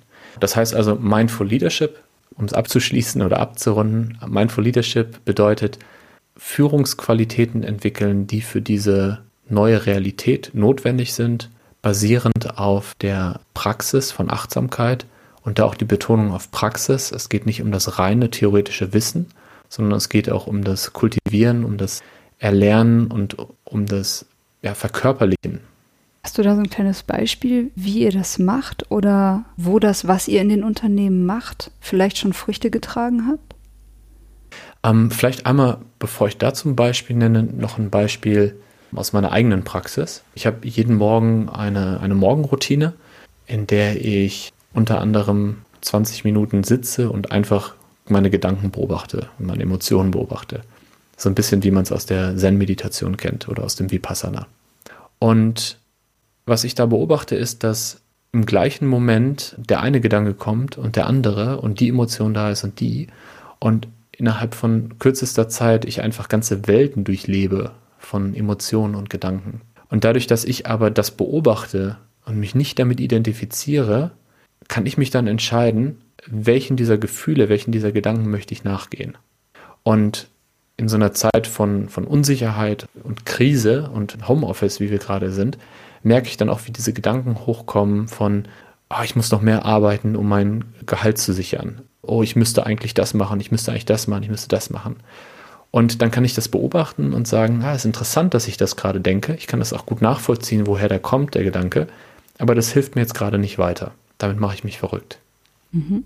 Ja, also durch die Beobachtung und durch die bewusste Entscheidung was möchte ich tun, welchen Gedanken möchte ich folgen. Das ist aus unserer Sicht Self-Leadership und das ist eine der wichtigen Fähigkeiten, um mit Unsicherheit und mit Komplexität und Geschwindigkeit umzugehen. Jetzt zu deiner Frage ganz konkret. Wir arbeiten mit Unternehmen bevorzugt so, dass wir über einen längeren Zeitraum mit demselben Team arbeiten, also meistens in Größen bis 20 Personen. Und wir haben auf der einen Seite so einen Intensivworkshop, wo wir ein, zwei Tage mit den Leuten vor Ort oder mittlerweile auch digital sehr intensiv die Grundlagen erlernen und Erfahrungen sammeln. Und dann gibt es noch eine integrative Phase, wo wir über sechs Wochen mit einer anderthalb Stunden Session pro Woche gucken, wie man das integriert, wie war die letzte Woche, was habe ich gelernt, was habe ich beobachtet, Hausaufgaben für die nächste Woche, Austausch mit Buddies, Vertiefung und so weiter. Und dieses Programm, was wir einsetzen, habe ich auch eben schon mal erzählt, ähm, haben wir auch mit Studien begleitet und konnten wirklich feststellen, dass äh, auf allen KPIs, die wir definiert haben, wir Verbesserungen feststellen konnten, also ein Uplift. Das heißt, die Teilnehmer haben gesagt, dass sie mehr die Möglichkeit haben, Ruhe zu entwickeln, also calm down, dass sie mehr die Möglichkeit haben, wenn sie wütend wären, Emotionen gesteuert, das zu sehen und dann sich zu entscheiden, wie sie damit umgehen möchten, dass sie liebevoller mit sich selbst umgehen, also nicht so streng zu sich selbst sind, dass sie äh, in Konfliktsituationen versuchen, die Perspektive des anderen einzunehmen, sich auch bewusst machen, dass es nicht immer eine Lösung gibt und dass man häufig einfach Missverständnissen unterliegt. Also nicht eine Lösung im Sinne von nicht die eine Wahrheit. Ne? Mhm. Und wir haben wirklich zwölf KPIs abgefragt und haben bei allen diesen KPIs Verbesserungen festgestellt. Und das deckt sich wirklich mit Studien, äh, die sich ja auch in den letzten Jahren sehr gehäuft haben, unter anderem auch von SAP oder von Search Inside Yourself, wo man sehen kann, dass Achtsamkeit tatsächlich messbare Effekte hat und nicht nur auf das Wohlbefinden, was ja schon sehr wichtig ist, aber auch auf ähm, Effektivität, auf Zusammenarbeit, auf Kreativität und so weiter. Das ist doch eine sehr, sehr frohe Botschaft. Also für mich in dem Sinne, dass es ist etwas, was in jedem von uns schon drin ist, wo es darum geht, eine Praxis und einen Umgang damit zu finden oder vielleicht nennen wir es anders, nennen wir es einen Zugang. Dann kommen wir auf einmal an, an solche Dinge wie Zufriedenheit oder Kreativität besser ran, ja, und das ist so eine Denke, die sich auch gerade etabliert und die gerade so businessfähig wird, dass man sagt, lieber mal eine Minute vom Meeting Stille oder drei Minuten morgens bei sich sein oder vielleicht auch eine, eine Stunde oder ein ganzes Wochenende bei einem Retreat, als noch eine Stunde dran zu hängen hinten. Ne? Weil meistens ist das so. Und ich mache zum Beispiel gerne eine Übung, wenn ich, wenn ich mal so ein paar Stunden habe, wo ich an einem Thema arbeite, was selten vorkommt, aber wenn ich mal so eine konzentrierte Arbeitsphase habe, dann stelle ich mir einen Wecker auf 20 Minuten, also so Pomodoro-Technik nennt man das, glaube ich, auch. Und immer wenn der klingelt, egal was ich gerade mache, ich bleibe kurz einen Moment, halte inne, schließe die Augen und gucke, was mache ich gerade? Macht das wirklich Sinn? Und dann mache ich weiter. Das ist vielleicht maximal eine Minute. Ne? Mhm. Und wie häufig ich schon festgestellt habe, dass ich einfach in so einem Tunnel war, und irgendetwas gemacht habe, was ich vielleicht mit zwei Klicks auch hätte automatisieren können. Oder wo ich einfach jemand fragen könnte, ob er es, er oder sie es für mich macht. Oder wo ich auf ein, was schon Bestehendes im Internet zugreifen kann.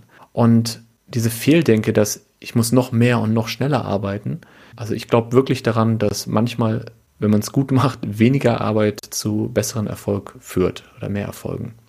Und das ist was, was ich bei mir versuche selber zu beobachten und zu kultivieren, was mir schwerfällt, vor allem auch nachdem ich zwölf Jahre lang genau in das Gegenteil kultiviert wurde, wo ich einfach glaube, dass da ganz, ganz viel Nachholbedarf noch ist in der Welt.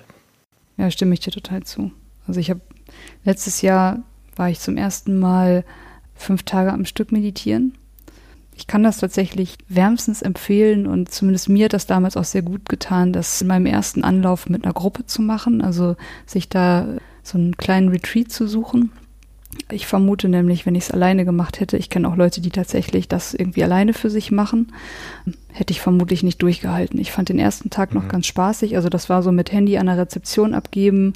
Das kam dann in so ein kleines Schließfach. Also die Möglichkeit gab es. Es war natürlich kein Zwang, aber es wurde empfohlen. Handy abgeben, kein Buch mit haben, einfach alles weggeben und dann wirklich Gehmeditation, Sitzmeditation, ähm, so. Und den ersten Tag fand ich noch ganz lustig, vom zweiten Tag die erste Hälfte auch noch und dann war es mir entweder tot langweilig. Ähm, mhm. Es sind Gedanken hochgekommen, die mich entweder geängstigt haben, genervt haben oder ich, ich hatte einfach schlicht keinen Bock mehr. Und die Phase hat gefühlt irgendwie bis zum vorletzten Tag angehalten. Und ich hatte natürlich zwischendurch immer mal Phasen, die ich friedlich fand. Meistens war das am Vormittag und abends wurde es wieder unangenehmer. Ja, es ist so ein Frieden in mir entstanden und ich bin da am Ende weggefahren. Ich habe mein Handy aus dem, dem Schließfach geholt. Ich wollte es eigentlich kaum anmachen. Es hat mich fast geruselt, das Ding wieder anzumachen.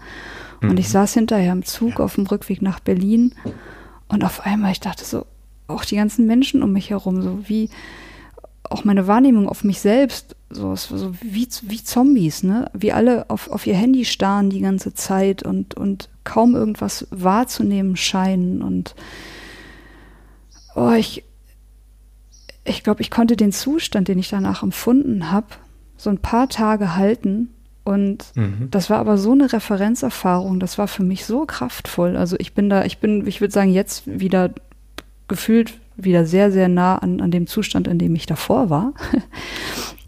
Aber ich war so klar im Kopf, das war unfassbar für mich. Das war so neu, dass ich wirklich, ich konnte komplett toll entscheiden, unwichtig, unwichtig, unwichtig, alles unwichtig. Ach, das ist wichtig, okay, das kannst du jetzt machen.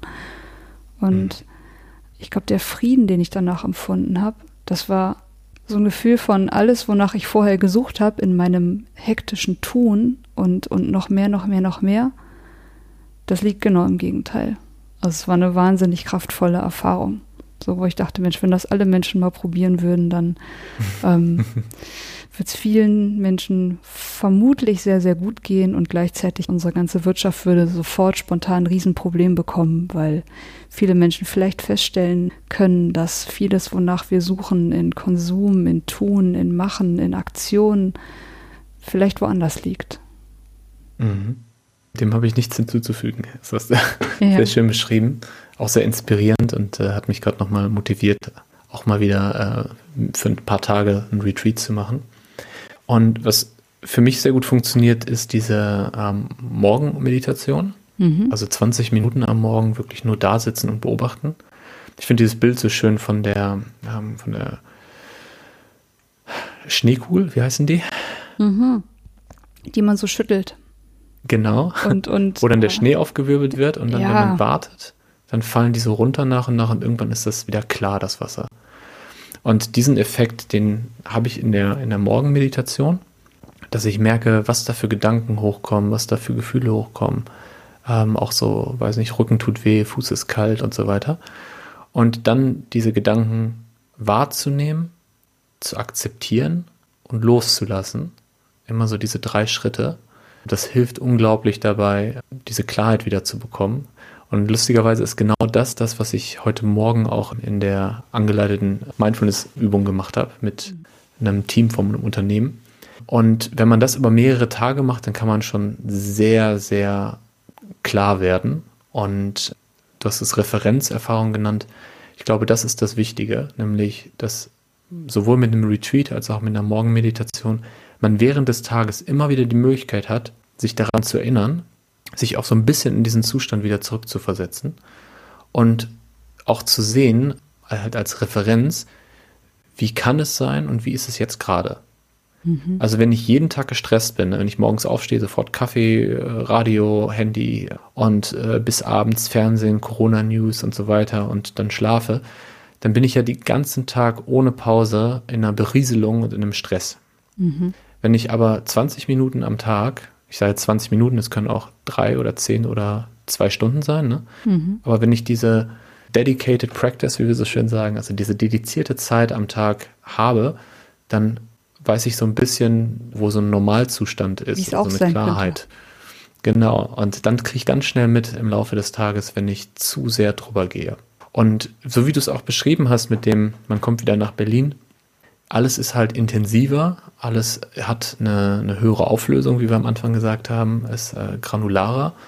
Und das heißt, dass Dinge schöner sind, dass Begegnungen schöner sind, dass Essen le leckerer schmecken kann, all diese Dinge. Es bedeutet aber auch, dass man mitkriegt, wie sehr manche Menschen davon entfernt sind, dass es ihnen gut geht, wie fremdgesteuert manche Menschen sind, wie viel Elend auf der Welt passiert. Und das ist eine bewusste Entscheidung. Also möchte ich diese Lebensqualität, ja, dann kriege ich die aber beide, dann kriege ich das volle Paket. Ja. Mhm. Oder möchte ich gerne stumpf sein und ähm, also stumpf nicht, nicht wertend gemeint, sondern im Sinne von abgestumpft, im Sinne von nicht diese, diese Feinfühligkeit zu haben, dann ist das auch in Ordnung, aber das ist halt, das ist halt eine Entscheidung, die man treffen kann, ne? Ja. Ich würde auch tatsächlich dem auch hinzufügen wollen, dass es, dass das nach meiner aktuellen Erfahrung etwas ist, was ich lernen kann, dass es sehr intensiv ist, in so einer höheren Auflösung. Ja, ich nehme alles intensiver wahr, aber ich kann, würde ich sagen, lernen, das zu halten, damit, damit einen Umgang zu finden. Und ich finde das, also da kommen wir, finde ich jetzt zum Beispiel gerade so, so vielleicht für die, für die letzten Minuten noch auch zu einem Punkt, auch jetzt zur aktuellen Situation. Nach deiner Erfahrung in den letzten Wochen, die Unsicherheit der aktuellen Zeit ist sehr präsent. Mhm. Und ähm, vielleicht gerade jetzt ist das dann auch der Moment, wo Achtsamkeit ihre Potenziale sehr offensichtlich entfalten kann. Wie tut sie das in deiner Wahrnehmung? Das ist auf jeden Fall ein, ein schönes Abrunden des Gesprächs. ähm, also für mich ist es so, dass ich gerade sehr dankbar dafür bin, dass ich diese, diese Praxis habe, weil ich jeden Tag merke, wie wichtig es für mich ist und wie sehr es mir hilft, mit der Situation umzugehen. Das fängt damit an, dass ich, wenn ich im Hier und Jetzt bin, vielleicht feststelle, wir leben in einer ganz schwierigen Situation, aber jetzt gerade in diesem Moment wo ich jetzt gerade bin, geht es mir gut. Und das ist auch eine, eine Wahrheit. Und es darf mir auch gut gehen. Weil nur wenn es mir gut geht, nur wenn ich in meiner Kraft bin, dann kann ich auch anderen helfen und für andere da sein. Und zu gucken, jeden Moment oder immer wieder zwischendurch, was ist denn tatsächlich da gerade? Mir ist es zum Beispiel in den ersten Wochen sehr aufgefallen, äh, da wirst du dich wahrscheinlich auch dran erinnern. Wir haben unglaublich blauen Himmel gehabt die ersten Wochen. Und es war einfach wunderschönes Wetter, zwar noch kalt, aber viel Sonne, viel blauer Himmel, die, die Bäume kamen aus dem Winterschlaf wieder. Und ich war die ersten Wochen auch sehr, wie du es auch von dir beschrieben hast, sehr damit beschäftigt, die Nachrichten zu lesen, ähm, sehr damit beschäftigt, mich zu fragen, wie gehe ich mit der Situation um, wie diese ganze Unsicherheit wahrzunehmen, die Ängste wahrzunehmen und dann aber da zu sitzen und zu sagen, das alles hat alles seine Daseinsberechtigung und gleichzeitig geht es mir gerade aber auch gut. Gleichzeitig genieße ich es, in meiner Wohnung zu sein. Gleichzeitig genieße ich es, mehr Zeit mit meiner Frau verbringen zu können.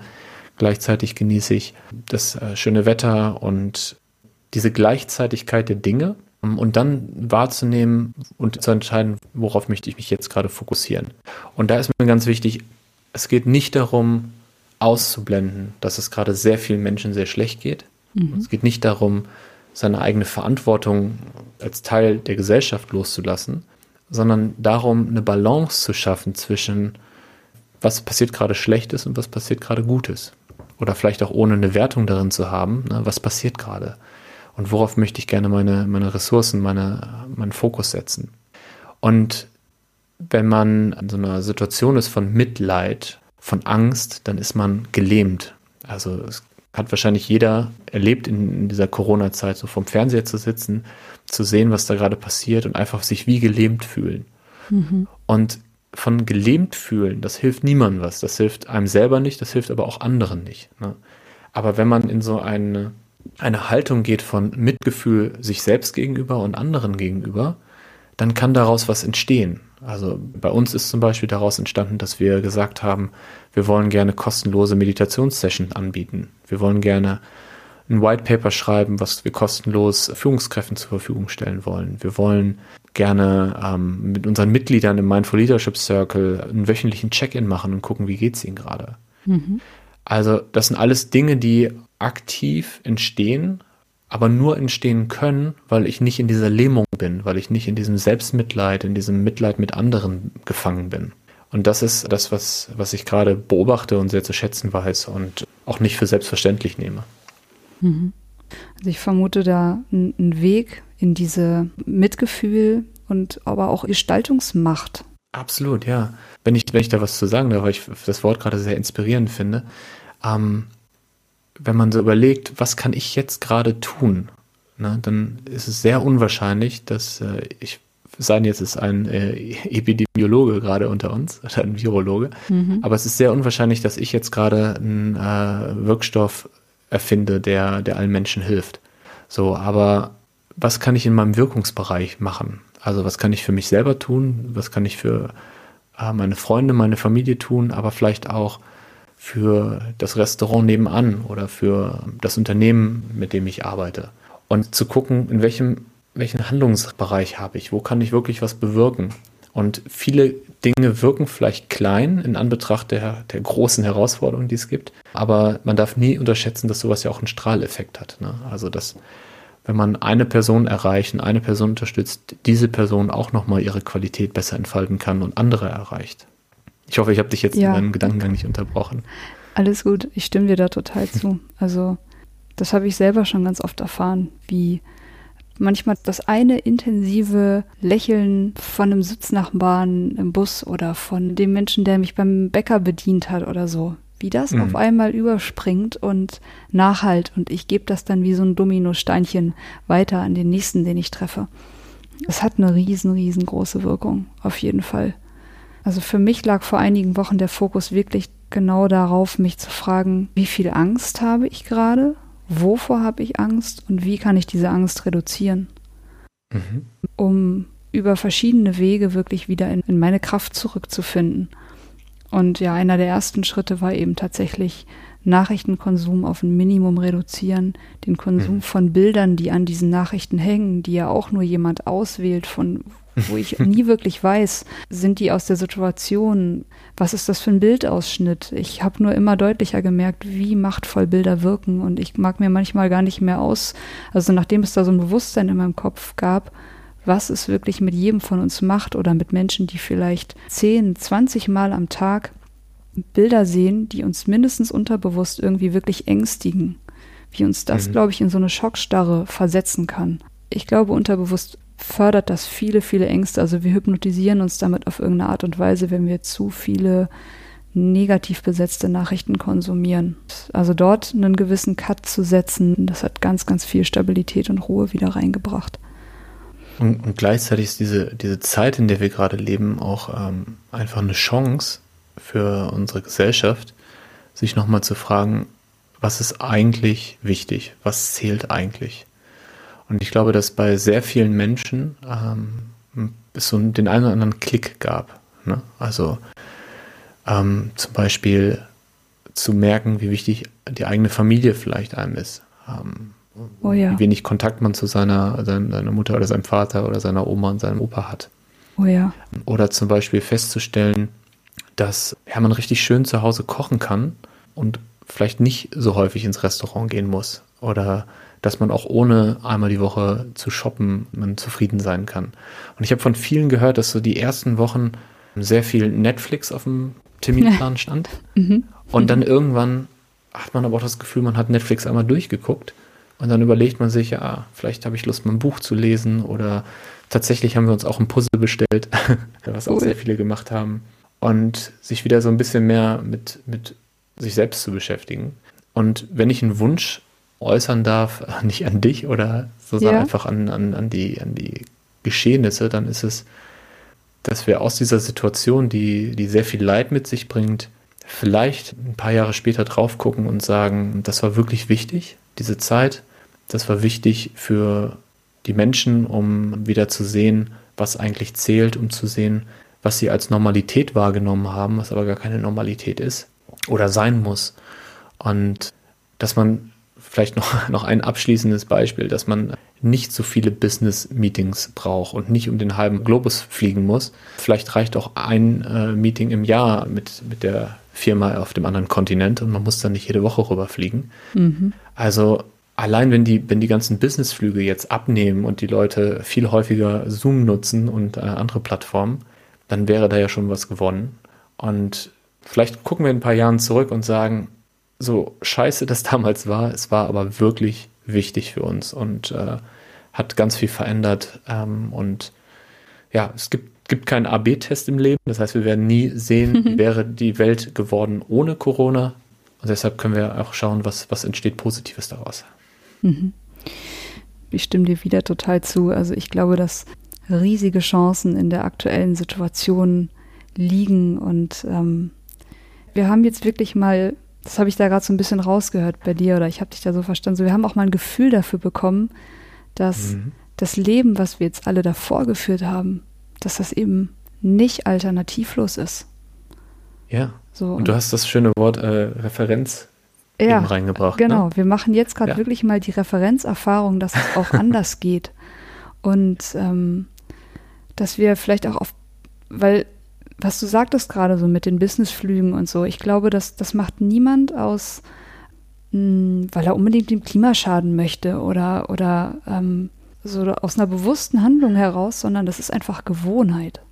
Ich glaube, vieles davon ist einfach Gewohnheit und wir haben noch nie erlebt, dass es anders geht. Und wir machen jetzt eben mal die Erfahrung, dass es anders geht. Und ich glaube, das ist halt das absolut Elementare, eine Erfahrung zu machen und sich auf dieser Basis dann fragen zu können, was, was ist wesentlich. Und mir fiel da jetzt gerade noch eine, das, da schließt sich jetzt gerade so ein bisschen der Kreis zum Anfang unseres Gesprächs, wo du davon sprachst, äh, wie sehr du schon äh, Umarmungen wahrnimmst im Fernsehen so. Ne? Mhm. Und da fiel mir noch so eine Geschichte ein vom Newsletter vom Benediktushof, den ich hin und wieder lese. Und da hat irgendwann, ich glaube kurz nach Ostern, ähm, Peter, wie hieß sie? Ich glaube, Petra Wagner hat dort geschrieben, ist eine Kursleiterin dort, hat eine Situation beschrieben, dass sie ihre Enkelin, die sie seitdem die beiden Mädels geboren sind, sieht sie die irgendwie eigentlich einmal die Woche und das ging jetzt halt nicht. Und dann hat man sich auf, auf Bitten von allen Beteiligten hin darauf geeinigt, dass man sich eben mal sieht, aber nur durchs Gartentor. Mhm. Und das hat dann stattgefunden und das hat sie in diesem Newsletter so ganz, ganz lebendig beschrieben und dass die beiden dann irgendwann da so vorm Tor standen und dass man sich nur angeschaut hat und dass irgendwann eins von den Kindern hat so die Hand ausgestreckt und Omi geflüstert und die Hand wieder zurückgezogen und dann hat das eine Kind gesagt so ja es ist so schön dich zu sehen und es tut aber irgendwie so weh, jetzt nicht zu dir zu können. Und ich, ich weiß nicht mehr genau ihre Formulierung. Ich glaube, dass sie gesagt hat, dass für sie in diesem Moment Karfreitag und Ostersonntag zusammengefallen sind. Mhm. Und die Liebe und die Nähe zu spüren und gleichzeitig den Schmerz, so sich nicht in den Arm nehmen zu können, das haben mir jetzt auch schon so viele Menschen beschrieben, die gesagt haben, ich war auf irgendeine Art und Weise so geknickt und berührt, dass ich Freunde wiedersehe, die ich seit Jahrzehnten kenne, mit denen ich Reisen gemacht habe, mir ganz nahestehende Personen und auf einmal wollen die, dass ich drei Meter Abstand zu denen halte. Mhm. So, da entstehen gerade auch so ganz emotionale Situationen und das rüttelt irgendwie auch schon so wach, habe ich das Gefühl. Ja, genau, dass mhm. einem nochmal bewusst wird, was selbstverständlich ist im Alltag, mhm. ähm, was aber gar nicht so selbstverständlich ist und was, was wirklich zählt. Und ich finde auch, es gibt, es gibt so viele Handshakes und Umarmungen, die einfach bedeutungslos sind oh, ja. und emotionslos. Und man kann auch einen ganz intensiven Moment haben, wenn man sich einfach mal wirklich in die Augen schaut und äh, sich, sich Hallo sagt mhm. und das aber dann auch wirklich so meint. Ne? Mhm. Und äh, ja. Ja, ich kenne auch ganz viele schöne Geschichten und wahrscheinlich reicht dein, reicht dein Podcast jetzt von der Zeit nicht mehr. Aber ähm, es sind ganz viele kleine Wunder, die gerade passieren, äh, kleine schöne Anekdoten. Mhm. Was wir gerne machen in, in Workshops, jetzt zum Thema Resilienz auch gerade, ist, dass wir die Teilnehmer bitten, drei Minuten mal zu journalen, was gerade schwierig ist für sie. Und dann drei Minuten bitten zu schreiben, was gerade ähm, schön ist. Mhm. Ähm, und dann auf diese Zettel zu gucken und sagen, wow, ich habe äh, auf, auf beiden Zetteln oder auf beiden Seiten des Zettelns zehn Punkte, die, die mindestens gleichwertig sind. Ja. Mhm. Das mal so schwarz auf weiß vor sich zu sehen. Und das hilft schon sehr zu sehen, okay, nicht alles ist schlecht und man darf auch, auch wir, wir als Deutsche, die ähm, häufig anders kultiviert wurden, ähm, äh, aus, aus der Vergangenheit heraus, so, ja, wir, wir, wir dürfen auch uns gut fühlen und wir dürfen auch, auch trotz aller Probleme, die da sind, Spaß haben, mit Freunden lachen, ähm, Dinge tun, die uns gut tun. Und ich glaube, dass an der Stelle auch nochmal, das, ähm, das war ein toller Artikel, ich meine, es war Perspective Daily, den ich vor ein paar Tagen gelesen habe, ähm, wo es darum ging, eben, wie wir Zukunft kreieren, eben durch unsere Gedanken im Hier und Jetzt und was es für eine Kraft hat, immer wieder, vielleicht mit mir selbst, in einem Journal, in einem Tagebuch, aber eben auch mit Freunden, mit Kollegen, mit Menschen darüber zu sprechen, wie ich mir die Zukunft wünsche, weil wir sie allein durch so ein Gespräch ein bisschen mit kreieren. Ja. Und vielleicht haben wir einen kleinen Beitrag geleistet jetzt mit diesem Gespräch. Ja, ich hoffe. Daniel, ist noch irgendwas nicht gesagt worden, was dir wichtig ist? Ich denke nicht. Ich denke, dass wir, ja, dass es ein schönes Gespräch war, dass ähm, wir bei einigen Themen wirklich in die Tiefe gegangen sind und dass auch für mich viele neue, neue Ideen und Gedanken dabei waren. Mhm. Und ja, dass ich mich freue, den Podcast dann irgendwann nochmal zu hören Mhm. und ähm, mich dann selber durch unser Gespräch zu inspirieren. Wunderbar. Das geht mir auch so. Ich danke dir sehr für die Zeit, die du dir genommen hast für das Gespräch und Gerne. freue mich drauf, dich dann irgendwann hoffentlich demnächst mal live zu treffen. Das kriegen wir auf jeden Fall hin. Ja, Vielleicht ja mal am Benediktushof. das wäre auf jeden Fall toll, wenn da bald wieder was stattfindet. Sehr schön. Daniel, ich danke dir und wünsche dir noch eine gute Zeit. Hab einen schönen Abend. Du auch. Tschüss. Das war eine Folge von Ich, wir alle, dem Podcast und Weggefährten mit Impulsen für Entwicklung. Wir bei Shortcuts begleiten und unterstützen Unternehmen bei der Entwicklung von zukunftsfähiger Führung, Kommunikation, Unternehmenskultur und Design. Mehr Infos zu unseren Angeboten, zum Podcast und der aktuellen Folge findest du unter www.ichwiralle.com. Wir freuen uns über dein Feedback zur Folge und deine Bewertung des Podcasts bei iTunes. Bitte stell uns gerne Fragen zum Podcast und mach Vorschläge für Themen und Interviewpartner, die dich interessieren würden. Und zu guter Letzt, schau gerne bei uns in Berlin-Kreuzberg vorbei. Wir lieben Besuch.